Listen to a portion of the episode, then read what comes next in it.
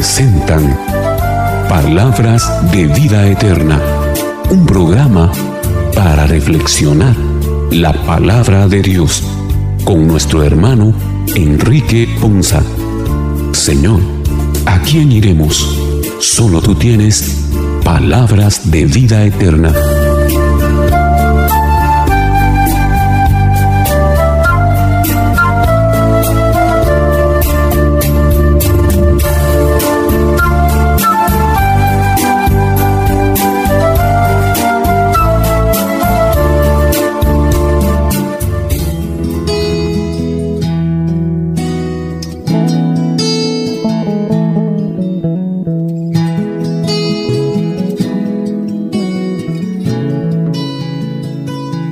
Señor les bendiga hermanos, qué bendición y qué alegría para nosotros una vez más llegar hasta ustedes con este su programa Palabras de Vida Eterna. Un programa en el que Dios, como siempre en su bondad infinita, nos permite compartir el privilegio de llegar una vez más hasta ustedes para poder reflexionar las lecturas de la palabra de Dios concernientes a la liturgia de este cuarto domingo de Pascua unas lecturas maravillosas que traerán mucha bendición para cada uno de nosotros. Queremos agradecerles a todos y cada uno de ustedes que nos permiten el privilegio de acompañarles y por supuesto también queremos agradecer a los hermanos que hoy nos acompañarán con sus reflexiones para que todos seamos edificados a la luz de la palabra del Señor. Iniciamos también este día nuestro programa como ya es costumbre, encomendándonos a Dios en el nombre del Padre, del Hijo y del Espíritu Santo. Amén. Ven Espíritu Santo, llena los corazones de tus fieles y enciende en ellos el fuego de tu amor. Envía Señor tu Espíritu para que renueve la faz de la tierra y nuestras vidas. Oh Dios que llenaste los corazones de tus fieles con la luz de tu Espíritu Santo, concédenos que guiados por este mismo Espíritu, vivamos con rectitud y gocemos siempre de tu consuelo. Te lo pedimos por Jesucristo nuestro Señor. Amén.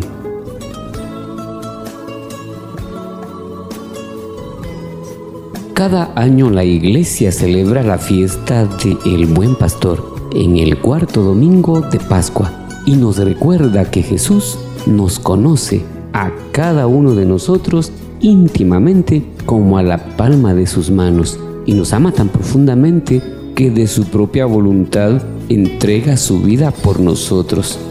También nos recuerda la iglesia que Él es el único mediador de la salvación para cada uno de nosotros, pues por el bautismo somos hijos de Dios. A veces tenemos que sufrir al igual que lo hizo nuestro Señor, pero que si permanecemos fieles a Él, seremos partícipes de su gloria celestial cuando un día le veamos cara a cara. Iniciamos nuestro programa de este día agradeciendo a Cristo, nuestro buen pastor, por el inmenso amor con que nos ama. El libro de los Hechos de los Apóstoles nos presenta en la primera lectura que el apostolado de San Pablo es ejemplo para todos los tiempos. Él proclamó la buena nueva primero a los judíos, pero ellos rechazaron bruscamente el anuncio de Cristo. Por lo tanto, Pablo se dirigió a los paganos, quienes se alegraron y aceptaron el Evangelio. Escuchemos con atención la primera lectura. Primera lectura. Lectura del libro de los Hechos de los Apóstoles. En aquellos días, Pablo y Bernabé prosiguieron su camino desde Perge hasta Antioquía de Pisidia y el sábado entraron en la sinagoga y tomaron asiento. Cuando se disolvió la asamblea, muchos judíos y prosélitos piadosos acompañaron a Pablo y a Bernabé, quienes siguieron exhortándolos a permanecer fieles a la gracia de Dios. El sábado siguiente, casi toda la ciudad de Antioquía acudió a oír la palabra de Dios.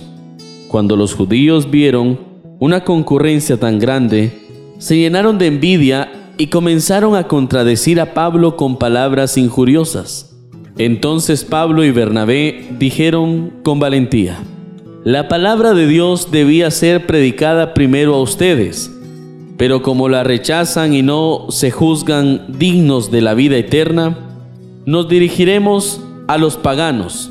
Así nos lo ha ordenado el Señor cuando dijo, Yo te he puesto como luz de los paganos, para que lleves la salvación hasta los últimos rincones de la tierra.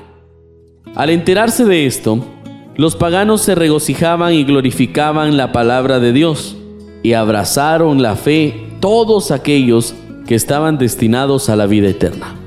La palabra de Dios se iba propagando por toda la región, pero los judíos asusaron a las mujeres devotas de la alta sociedad y a los ciudadanos principales, y provocaron una persecución contra Pablo y Bernabé, hasta expulsarlos de su territorio. Pablo y Bernabé se sacudieron el polvo de los pies como señal de protesta y se marcharon a Iconio, mientras los discípulos se quedaron llenos de alegría y del Espíritu Santo. Palabra de Dios. Te alabamos, Señor.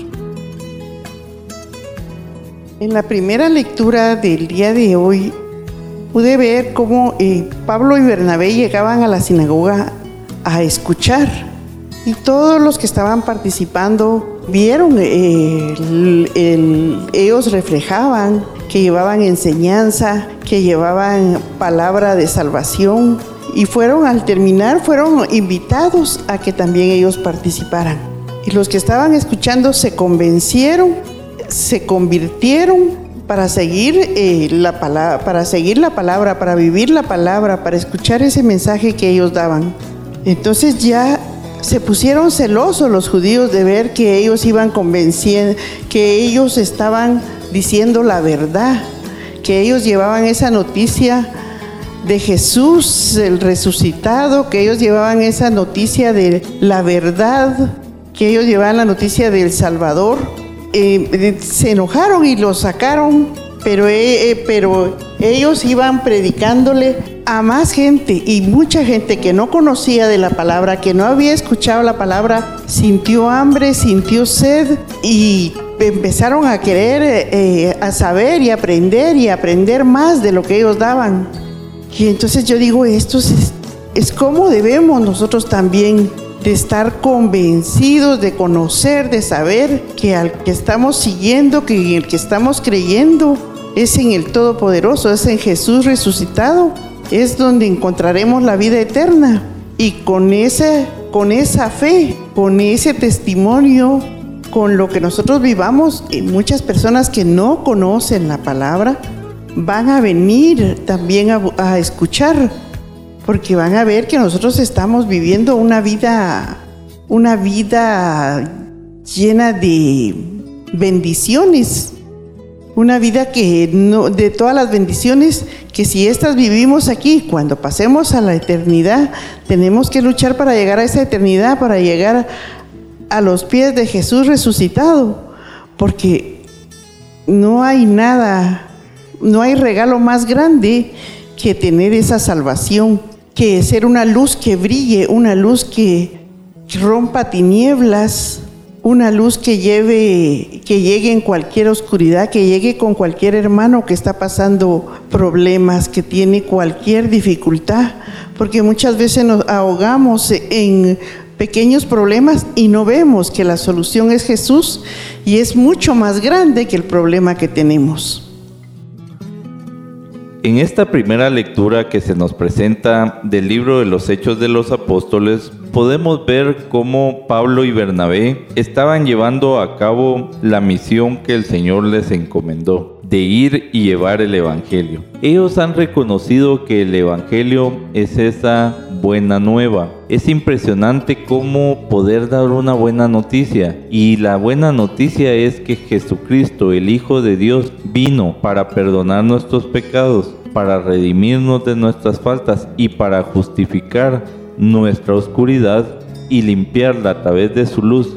Pero no solo eso, sino que Él logró algo más para nosotros a través de su pasión, muerte, pero sobre todo de su resurrección. En aquellos tiempos y en los nuestros no se ha escuchado una noticia más grande que la resurrección de nuestro Señor Jesucristo, que ha sido el único que venció a la muerte. Ha sido el único que se ha gloriado con toda la gloria de Dios para redimirnos del pecado, para limpiarnos de las manchas que nos deja el pecado y sobre todo para libertarnos de la muerte. Es impresionante cómo Jesucristo ha dado toda una revolución en la cual todos antes estábamos perdidos y siempre el último paso que podía dar el hombre era precisamente la muerte.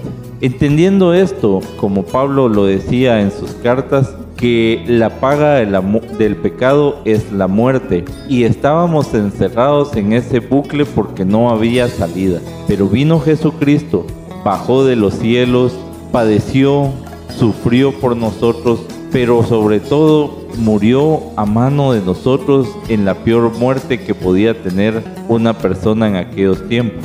Y soportó todos los vejámenes por amor, por amor a cada uno de nosotros y logró resucitar, dio ese paso de vencer a la muerte. Y precisamente fue Él arrebató las llaves del Hades.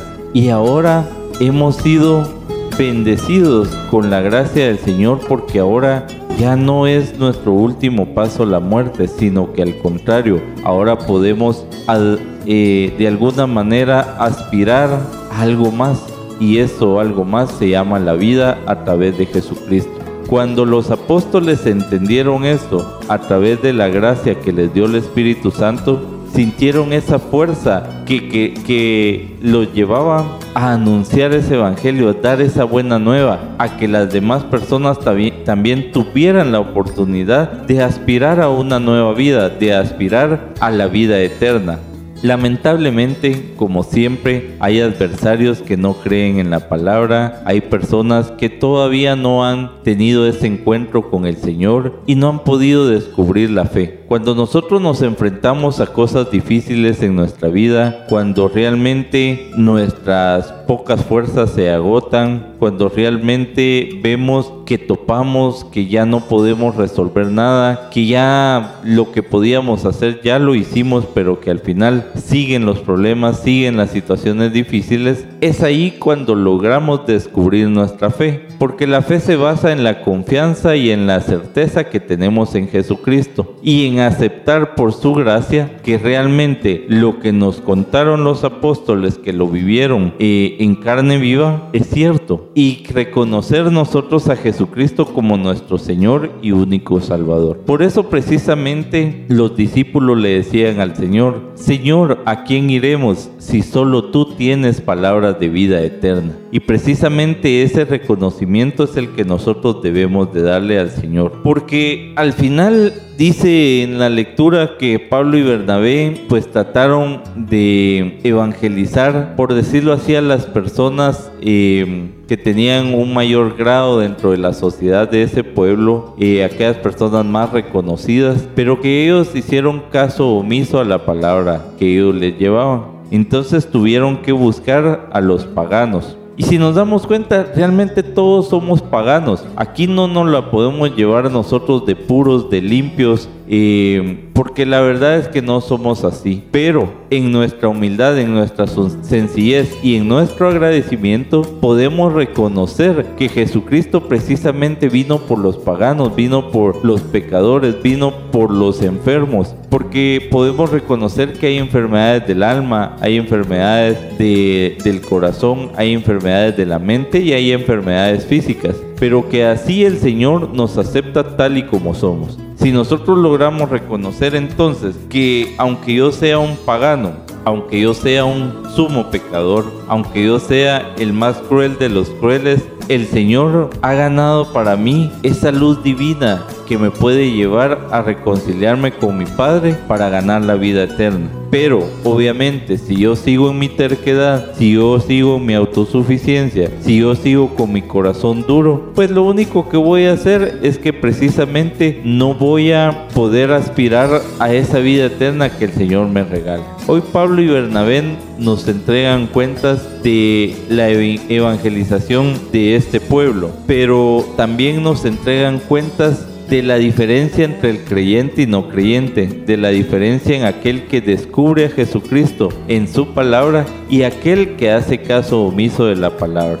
Todas las ventajas, las bendiciones y la gracia que nosotros podemos obtener porque recordemos que el mismo Señor en su palabra nos dice que Él nos ha dado a su único Hijo para que si creemos en Él tengamos vida eterna. Y está más explícito, no puede haber, está escrito tal cual. Entonces nosotros debemos de buscar la manera de descubrir a nuestro Señor Jesucristo y que si me siento pagano, si me siento en culpa, si me siento sucio, buscar que Jesucristo pueda limpiarme desde el interior, que Jesucristo pueda blanquearme y llenarme de su luz para que yo refleje ese amor, esa compasión, esa misericordia y sobre todo esa bondad de Jesucristo en mi corazón.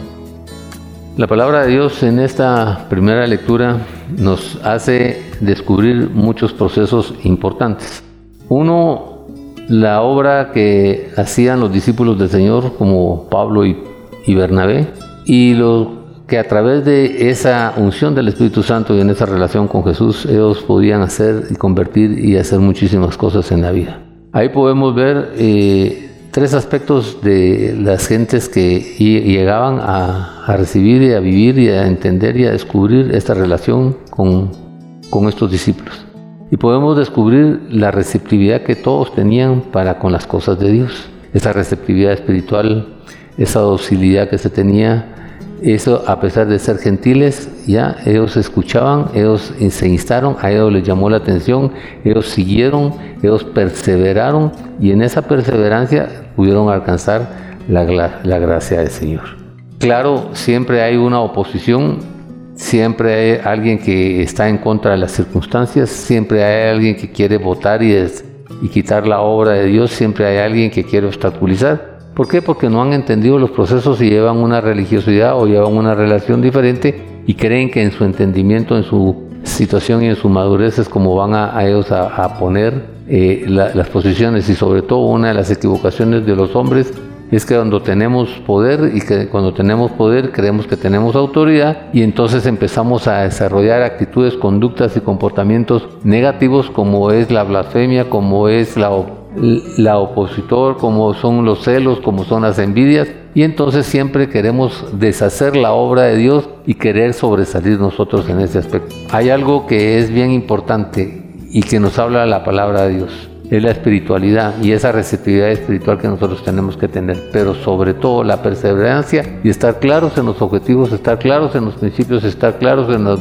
propósitos que tenemos en nuestra vida, para que aunque haya cualquier oposición o haya cualquier circunstancia, nosotros podamos visualizar que sí vale la pena aceptar y que no vale la pena aceptar bajo la bajo la dirección del Espíritu Santo. Y eso nos va a ayudar a nosotros muchísimo porque si yo estoy enfocado en lo que quiero, en lo que busco y en lo que percibo y mi, deseo quiere alcanzar, entonces no me va a sacar de mi, de mi fase, sino voy a poder seguir caminando, voy a poder seguir desarrollando, voy a poder seguir obrando y voy a poder seguir haciendo todas las cosas que Dios quiere que haga. ¿Por qué? Porque mi principal meta es obedecer, mi principal meta es perseverar, mi principal meta es alcanzar y mi principal meta es trabajar para mi salvación. Y ese proceso importante que yo necesito tener en mi vida y ese proceso importante que yo necesito desarrollar en mi vida y ese proceso importante que necesito caminar en mi vida es el que me va a ayudar a alcanzar lo que dice Pablo. Que vamos a tener obstáculos, sí. Que vamos a tener oposición, sí. Que vamos a tener circunstancias difíciles, sí. Pero dice la palabra de Dios en el Salmo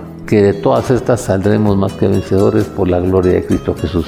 Así es que hermano, yo lo invito a que de verdad usted hoy haga un plan, haga un propósito, haga un objetivo de qué quiere alcanzar, dónde quiere estar y cómo quiere vivir más adelante y desarrolle este plan. Pero acuérdese que si quiere alcanzar la salvación que viene a través de Cristo Jesús, únicamente es con Jesús que puede alcanzarla. ¿Por qué? Porque a través de Jesús, por eso dice en Juan 15, sin mí nada pueden hacer. Entonces lo invito a que reciba a Jesús que permita que logre en su vida, que lo pruebe, que lo analice, que lo descubra, que lo viva y la gracia de Dios bajará sobre usted.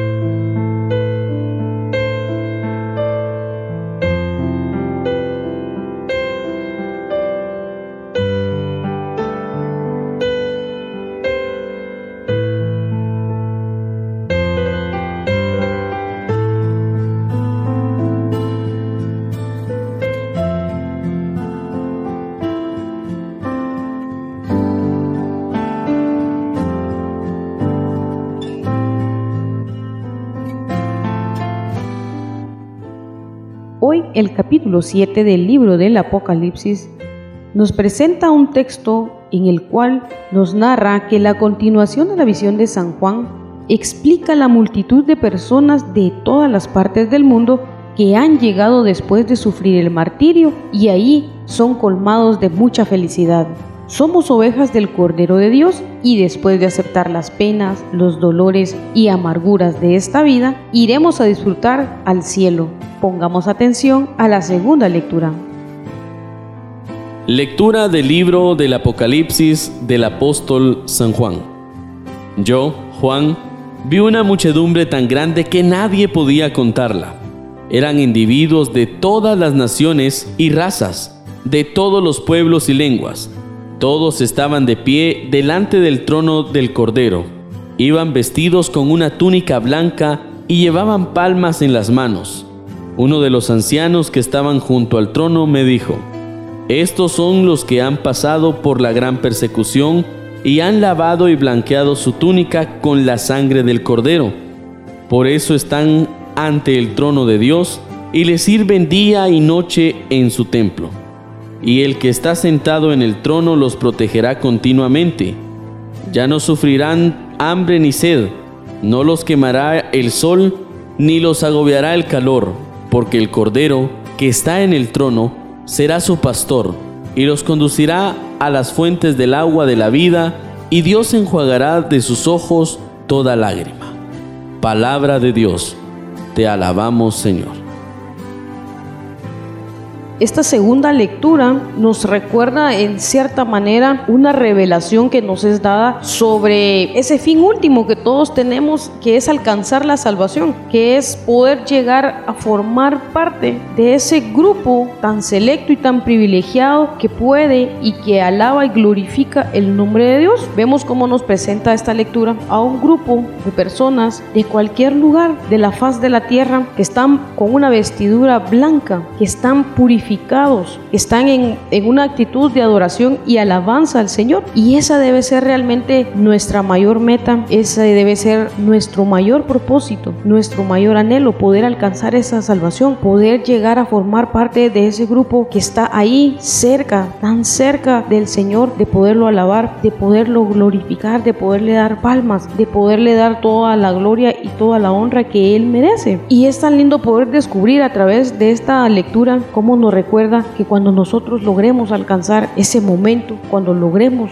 formar parte de ese equipo, nos habremos despojado entonces de todo, todo lo material y toda la carne que existe en nosotros. Ya no vamos a tener hambre, ya no vamos a tener sed, ya no vamos a tener ninguna preocupación, ninguna angustia. Y esa es la invitación que el Señor nos hace a poder descubrir desde acá, desde esta tierra, desde este mundo, poder comenzar a vivir y experimentar eso que solo Él nos puede dar, esa paz, esa tranquilidad, esa seguridad de realmente no tener aquellas preocupaciones que muchas veces nos quitan la vida, que muchas veces nos matan, porque de verdad llegamos a estar en circunstancias y en momentos en los que en nuestra humanidad ya no sabemos cómo resolver, ya no sabemos qué hacer, pero cuando nosotros llevamos una vida en Cristo, logramos por medio del Espíritu Santo tener esa sabiduría y tener la confianza de que a pesar de que tal vez todo a nuestro alrededor se esté desmoronando, Él está ahí, siempre respaldándonos y de alguna o de otra manera nos sorprende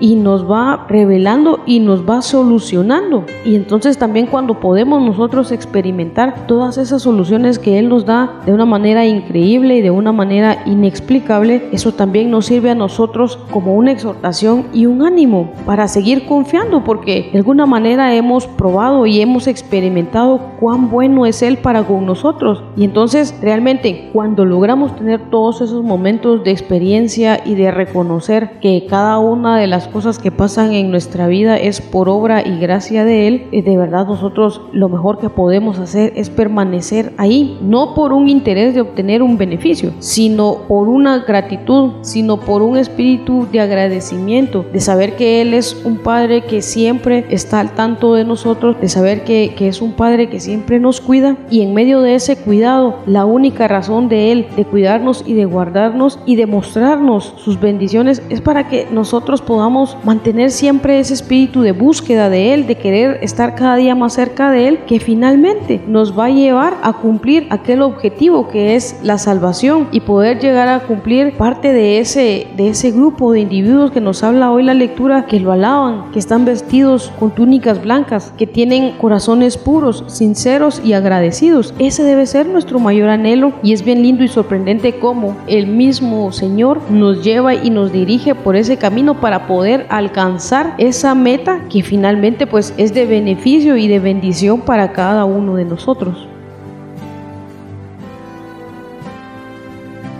Si en la primera lectura Pablo y Bernabé nos dan cuenta de algunas personas en un pueblo que no creyeron, ahora en esta visión apocalíptica de, de Juan, el discípulo amado, se nos entrega cuenta de qué pasa con los que sí creyeron, de qué pasa con los que sí confiaron, de qué pasa con los que sí descubrieron a través de la palabra del Señor la obra y misericordia de Jesucristo en sus vidas y qué pudiera pasar con nosotros.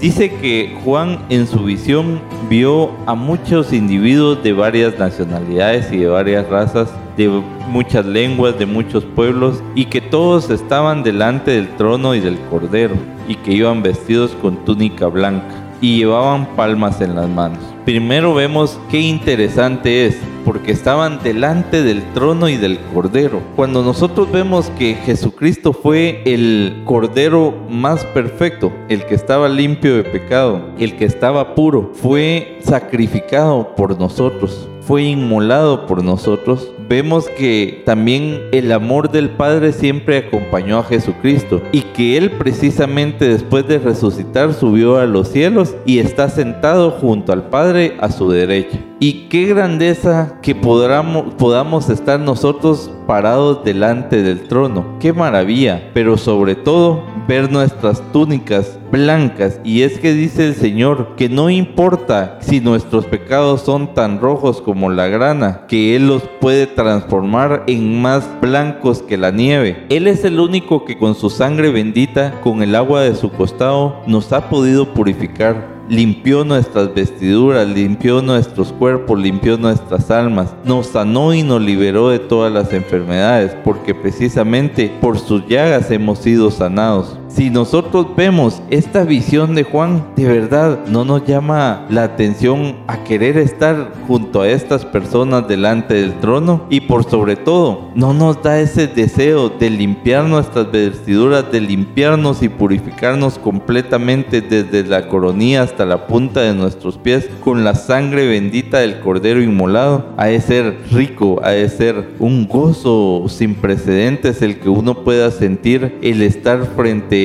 al trono de la gracia con unas vestiduras blancas. Porque cuando vemos de que la explicación que da el anciano es que estos son los que han pasado por la gran persecución y que han lavado y emblanquecido su túnica con la sangre del cordero, podemos ver que pasaron por un proceso. Lamentablemente nosotros siempre queremos alcanzar algo sin pasar por un proceso. Queremos llevar, llegar a la cima de la montaña sin haberla escalado. Queremos obtener títulos sin haber estudiado. Queremos ser superiores sin haber pasado ningún proceso. Pero con el Señor no podemos hacer trampa. Con el Señor todo es transparente. El Señor todo lo sabe, todo lo escucha y todo lo siente. Y cuando nosotros queremos hacer trampa porque queremos eh, de alguna manera lograr un proceso de purificación, pero sin pasar por lo que esto significa, no se puede simplemente. Debemos de reconocer que para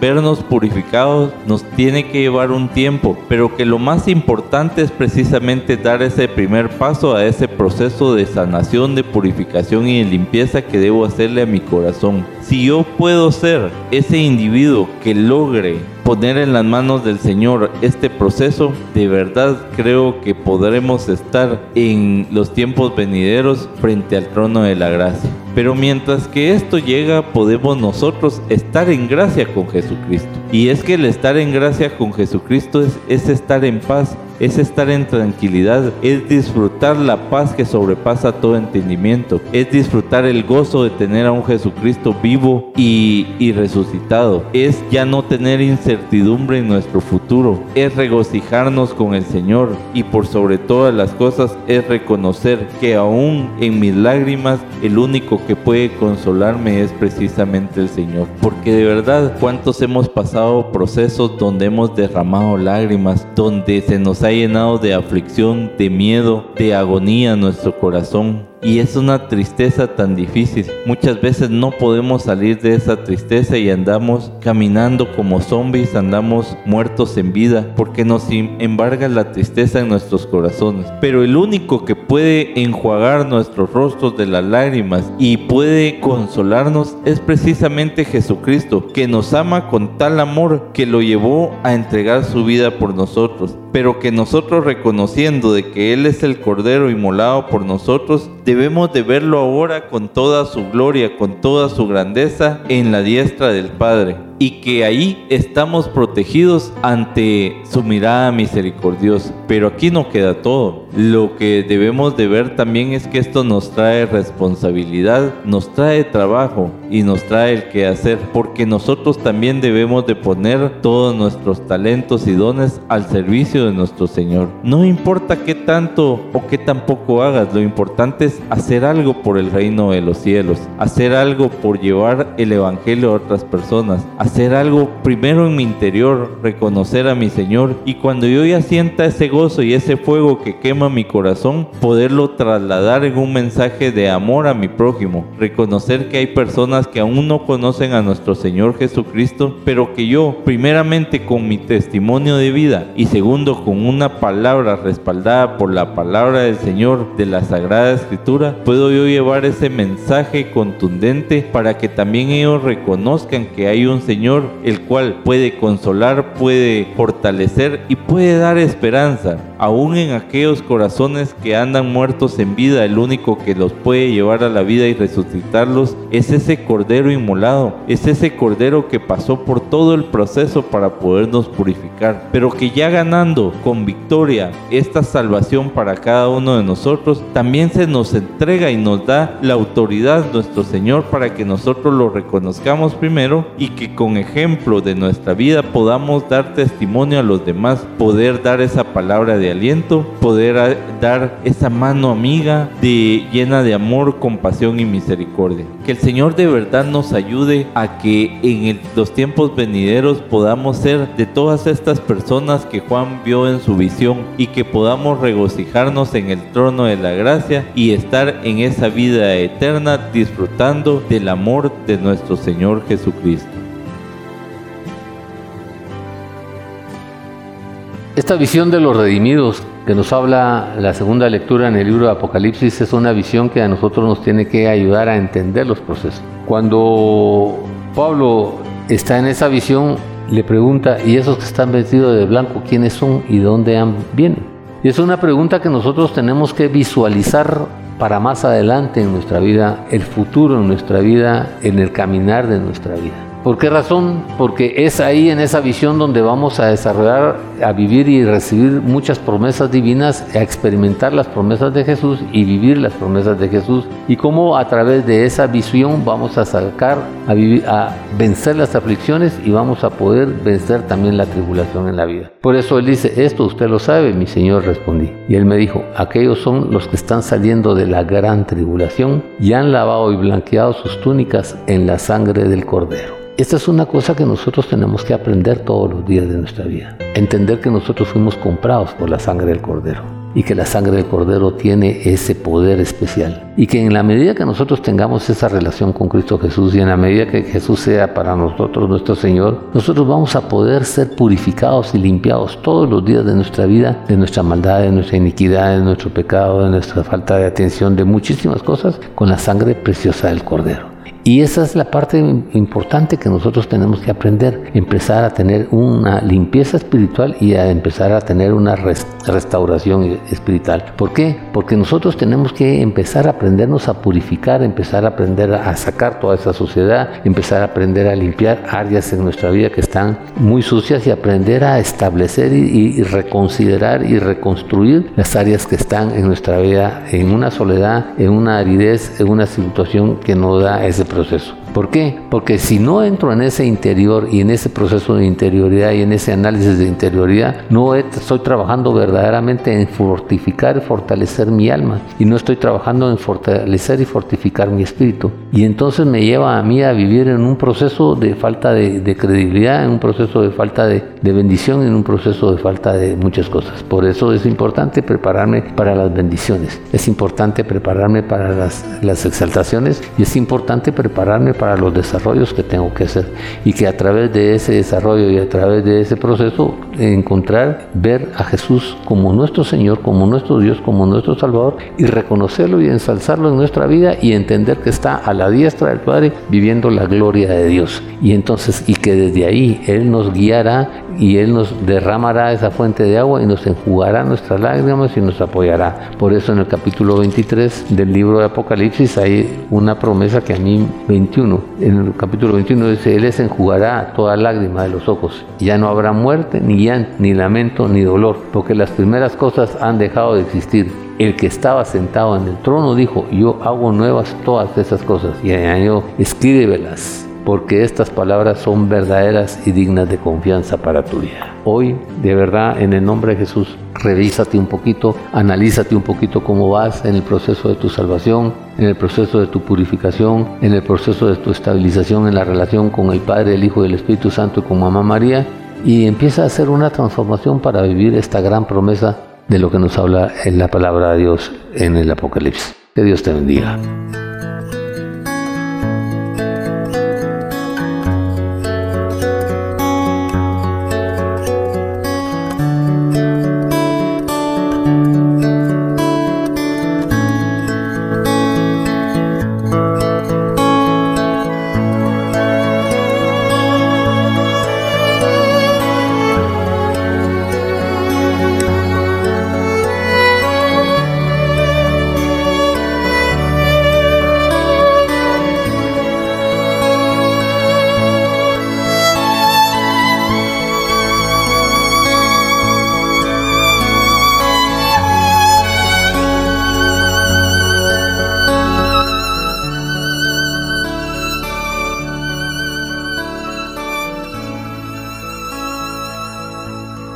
Este domingo el Evangelio de San Juan nos narra cómo Jesús es el buen pastor. Él nos promete un auxilio muy especial a todos aquellos que lo reconocemos como Salvador y Señor. Nos pide docilidad y seguimiento y así haremos la unidad. Prestemos atención al Santo Evangelio. Lectura del Santo Evangelio según San Juan. Gloria a ti, Señor. En aquel tiempo, Jesús dijo a los judíos, mis ovejas escuchan mi voz y yo las conozco, y ellas me siguen. Yo les doy la vida eterna y no perecerán jamás. Nadie las arrebatará de mi mano. Me las ha dado mi Padre y Él es superior a todos. Y nadie puede arrebatarlas de la mano del Padre. El Padre y yo somos uno. Palabra del Señor. Gloria a ti, Señor Jesús.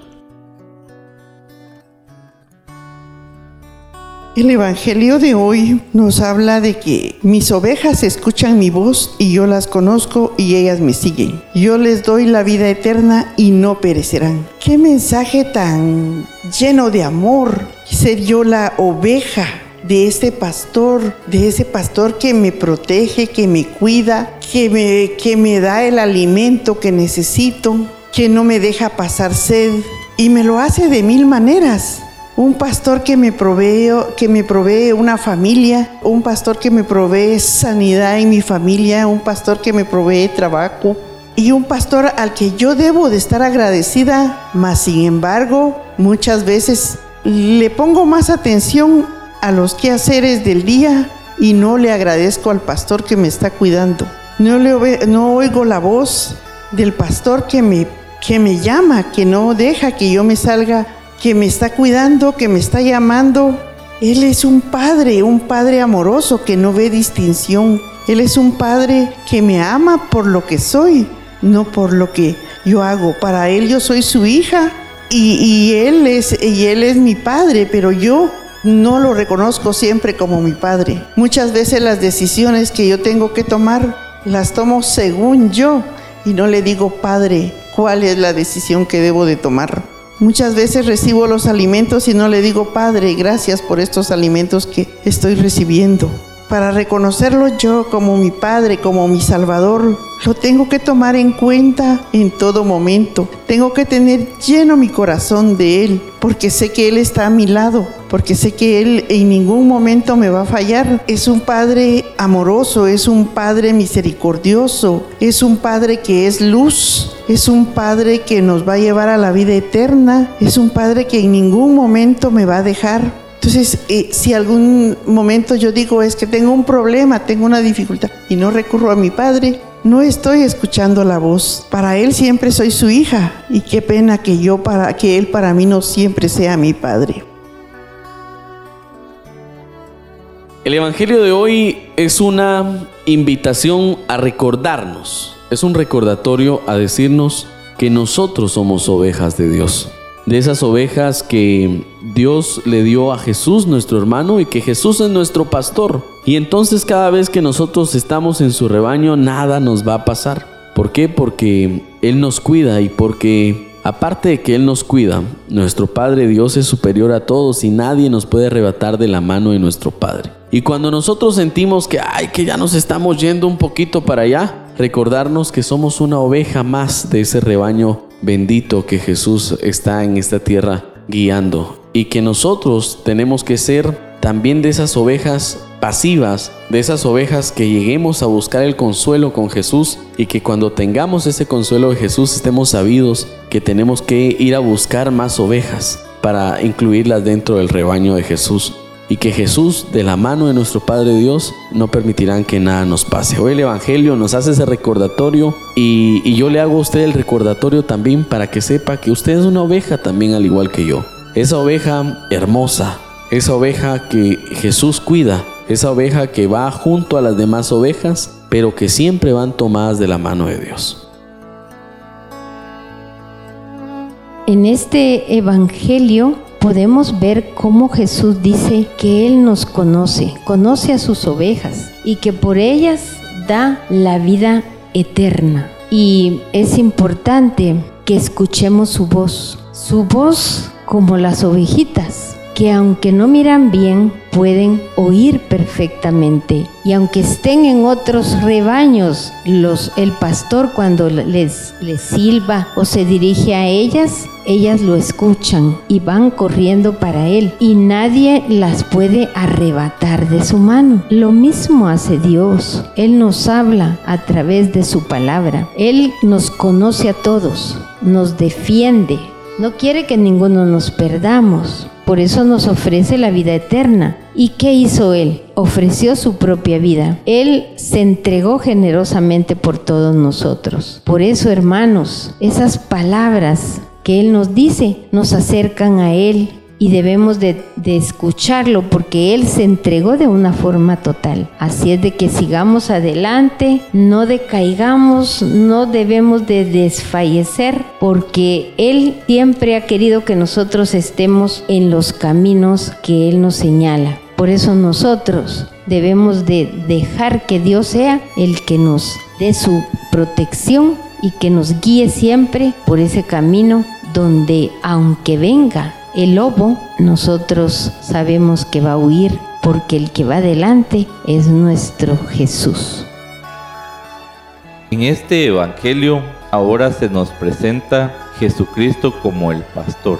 Antes en la primera lectura habíamos visto cómo hay ovejas que quieren estar en otro redil y seguir a otros pastores y hay ovejas que logran pasar un proceso de purificación para estar delante del trono acompañado del Cordero inmolado por nuestros pecados. Ahora vemos cómo el Señor Jesucristo se nos presenta como ese pastor, ese pastor que nos ha elegido para formar parte de su rebaño, ese pastor que quiere que nosotros lo reconozcamos como nuestro pastor y que reconozcamos que Él es el único que nos puede dar la vida eterna. Si nosotros logramos identificar que hemos sido escogidos por nuestro Señor Jesucristo para formar parte de su rebaño, es una maravilla y bendición, porque también ese pastor nunca nos soltará de su mano, nos cobijará con su manto de amor, nos llevará a valles de, de su gracia, nos llevará a montes de descanso, nos cubrirá con esperanza y con fortaleza. El Señor quiere que nosotros reconozcamos que ya formamos parte de su rebaño, pero que ante todo que ya no opongamos resistencia, sino que al contrario, que nosotros cada paso que demos lo demos alentados y con ese objetivo claro de llegar a los brazos de nuestro Señor Jesucristo. El Evangelio de San Juan nos presenta hoy un relato bíblico que muchas veces nosotros hemos escuchado y que algunos tal vez hasta lo sabemos de memoria. El pasaje en donde Jesús se presenta a sí mismo como el buen pastor. Hoy analizando el Evangelio yo no puedo ser indiferente a unas preguntas interiores que me surgen. Y la primera es si me considero realmente una oveja de Dios porque me llama mucho la atención cómo Él nos dice que aquellos que son sus ovejas conocen su voz, reconocen su voz y lo siguen. Y entonces cuando yo descubro que no escucho la voz de Dios, cuando descubro que no reconozco su voz, cuando descubro que no lo estoy siguiendo, realmente es triste poder llegar a la conclusión de que pues probablemente no soy parte de ese redil, no soy parte de esas ovejas de la que Él habla. Y eso es verdaderamente triste. Ahora lo importante es que si he descubierto esto, si he descubierto que hoy por hoy yo no soy parte de ese redil, de ese buen pastor, entonces tengo un momento en el cual puedo tomar una decisión si quiero seguir estando fuera de ese rebaño o bien puedo tomar hoy la decisión de comenzar a esforzarme para ser parte de ese rebaño de ovejas de ese buen pastor. ¿Por qué? Vean, ese buen pastor nos, nos ofrece vida eterna, nos ofrece algo que nunca acaba, algo que nunca termina, nos ofrece cosas grandes, cosas maravillosas, nos ofrece cuidados especiales, nos ofrece seguridad, nos ofrece paz, tranquilidad, providencia. En general nos ofrece preocuparse y ocuparse de cada una de nuestras necesidades, de cada cosa que nosotros necesitemos. Él está allí dispuesto a podernos proveer de ello. Pero algo muy interesante y que me sorprende el poder descubrir hoy en este Evangelio es lo siguiente. Jesús afirma, nadie las arrebatará de mi mano. De verdad qué sorprendente es esto, nadie las arrebatará de mi mano. Y cuando reflexionamos en esta frase en concreto del texto del Evangelio de hoy, podemos entender que de verdad nadie nos ha arrebatado de la mano de Él. Hemos sido nosotros mismos, bajo nuestra propia voluntad, quienes nos hemos soltado de su mano. Y de verdad descubrir eso es bien duro, es bien triste y es difícil poderlo reconocer. No ha venido nadie a, jalarte o a mangonearte para que te sueltes de la mano de Jesús. Hemos sido nosotros mismos por nuestra propia cuenta, por nuestra propia gana, que nos hemos soltado. Pero Él, en su inmenso amor y como ese buen pastor que es, nos unge, nos quiere ungir la cabeza para guardarnos, para protegernos, para velar siempre por nuestro bien, aun cuando estemos lejos de Él, aun cuando estemos en el límite de querernos salir de ese rebaño, Él en su amor nos ha protegido de eso. Hoy es decisión de cada uno de nosotros definir en dónde queremos estar, si queremos estar dentro del redil bajo la guía de ese buen pastor o queremos salir a que nos trasquile el mundo, pero con toda la seguridad vamos a volver. Tal vez como dice el dicho, vamos a volver como el perro con la cola entre las patas, pero aún cuando nos encontremos en esa condición no tengamos miedo, no tengamos vergüenza, regresemos pidiendo perdón y pidiendo una nueva oportunidad que sin lugar a dudas nos la van a dar, nos van a dar esa nueva oportunidad las veces que sean necesarias, nos van a dar esa nueva oportunidad de, de volver a formar parte de ese redil, de ese buen pastor.